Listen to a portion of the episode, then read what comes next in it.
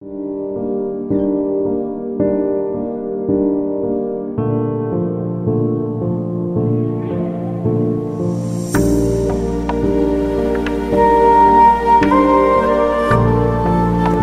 في اليابان إنه في منطقة معينة اسمها إيكوناوا بيعيشوا الناس فيها فوق ال سنة.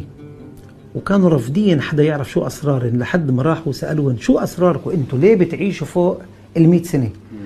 فصاروا يرددوا كل أهل البلد هاي كلمة ايكي جاي ايكي جاي ايكي جاي والناس مش فاهمة شو هاي. اتضح إنه ikigai جبت لك إياها بدي أفرجيك إياها.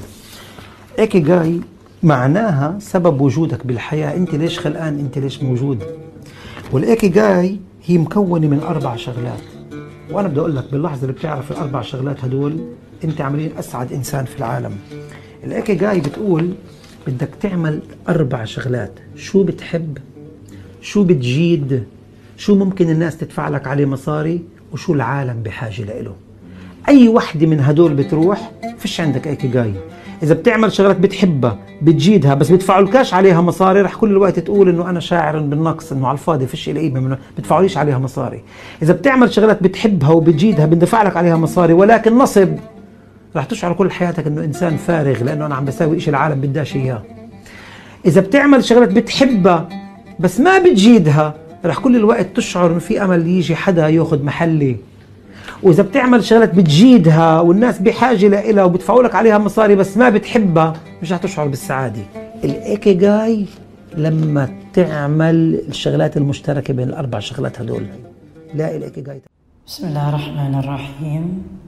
السلام عليكم ورحمة الله وبركاته. معكم هاجر محسن في بودكاست 11 و 28 في حلقة متجهة نحو الاقتصاد الاجتماع. وهو مزيج من الاثنين حتى نخرج بمحصلة مفيدة على الصعيد النفسي والمجتمعي بالنهاية. هو موضوع يخص العمل أغلب أفراد المجتمعات المختلفة هم مزاولون لأعمالهم. لا ننكر البطالة ولا ننكر نسب البطالة ولكن العمل هو المستحوذ على أغلب أفراد المجتمعات كما أسلفت. فأهمية الاهتمام بهذا الجانب هو السابق لنماء الحضارات. والشعوب الأذهان بالمحصلة الفائدة للنفوس والأجساد. فالعمل يسعى الكثير من الأشخاص للحصول على فرص عمل تتناسب مع رغباتهم وطموحاتهم وتخصصاتهم الجامعية.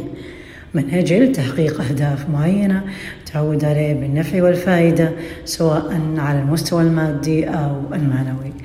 ولا بد من الإشارة إلى أن البعض لا يتاح لهم العمل في الوظيفة التي يفضلونها. حيث الكثير يتخصص في جانب معين ويريد أن يتوظف في هذا الجانب وينكر من الداخل أي وظيفة لا تتناسب مع تخصصه وسنوات دراسته. الأمر الذي يدفعهم للعمل في أعمال لا يحبونها للذين يضطرون أو لا يرغبون بالجلوس لمزاولة أعمال لا تتناسب مع ما درسوه. مما يؤثر على حياتهم النفسية. وفي هذا المقال سوف أتكلم عن حب ما تعمل حتى تعمل ما تحب. يعمل الكثير من الأشخاص وفقا لمقولة حب ما تعمل حتى تعمل ما تحب. وبناء على ذلك فإنهم يعملون في وظائف وأعمال لا يحبونها. أملا منهم في الوصول إلى العمل المحبب. ولا بد من الإشارة إلى أن الإنسان قادر على النجاح في العمل الذي لا يحبه إلا أن ذلك يؤدي إلى فقدان الجانب الإبداعي. عنده إذ أنه من المستبعد الإبداع في العمل غير المحبب. وبذلك فإن مفهوم النجاح الذي يصل إليه هؤلاء الأشخاص هو عبارة عن أداء العمل المطلوب منهم على أكمل وجه. على العكس من الأشخاص المبدعين الذين يسعون إلى الوصول إلى الهدف المراد بعيدا عن أداء المهام المطلوبة. هناك من يعارض هذه المقولة. أنه أنا لا أبدع بما أني لا أحب فلا أبدع فلا أنجز فلا أتقدم خطوة حتى. حتى يقولون يضطر بعض الأشخاص إلى العمل في مشروع أو وظيفة ما لا يحبونها وفقا لمقولة حب ما تعمل حتى تعمل ما تحب. ولكنهم يكتشفون بأن العمل الذي دخلوه بغير رغبتهم لا يؤدي إلى العمل المناسب لهم حيث يعملون على تطوير مهاراتهم وقدراتهم ومواهبهم. بحيث يبدعون فيه. وبناء على ذلك فإن هذه المقولة لم تثبت نجاحها مع جميع الأشخاص العاملين. ولا بد من الإشارة إلى أن بعض الأشخاص يرونها من العبارات السلبية التي تؤدي إلى الاستسلام والتخلي عن الأحلام حيث إنها تعنى بالخضوع للواقع والرضا بالوضع الحالي. إذا هل ثمة نصائح تساعد على أن نحب ما نعمل حتى نحب؟ الاستمرار فيه ومن ثم الإبداع بالنهاية؟ نعم. ما هي يا ترى؟ أولا قرر بأنك سوف تكون فرحا حيث إن السعادة قرار يقوم الإنسان ببرمجة عقله عليه ولكن لابد من اتخاذ العديد من الخطوات العملية حتى تنجح في ذلك. مثل تجنب التفكير في الأمور السيئة وتجنب الأشخاص السلبيين. ثانيا افعل شيئا تحبه يوميا قبل البدء بالعمل مثل القراءة أو الرسم أو الكتابة أو ما شابه.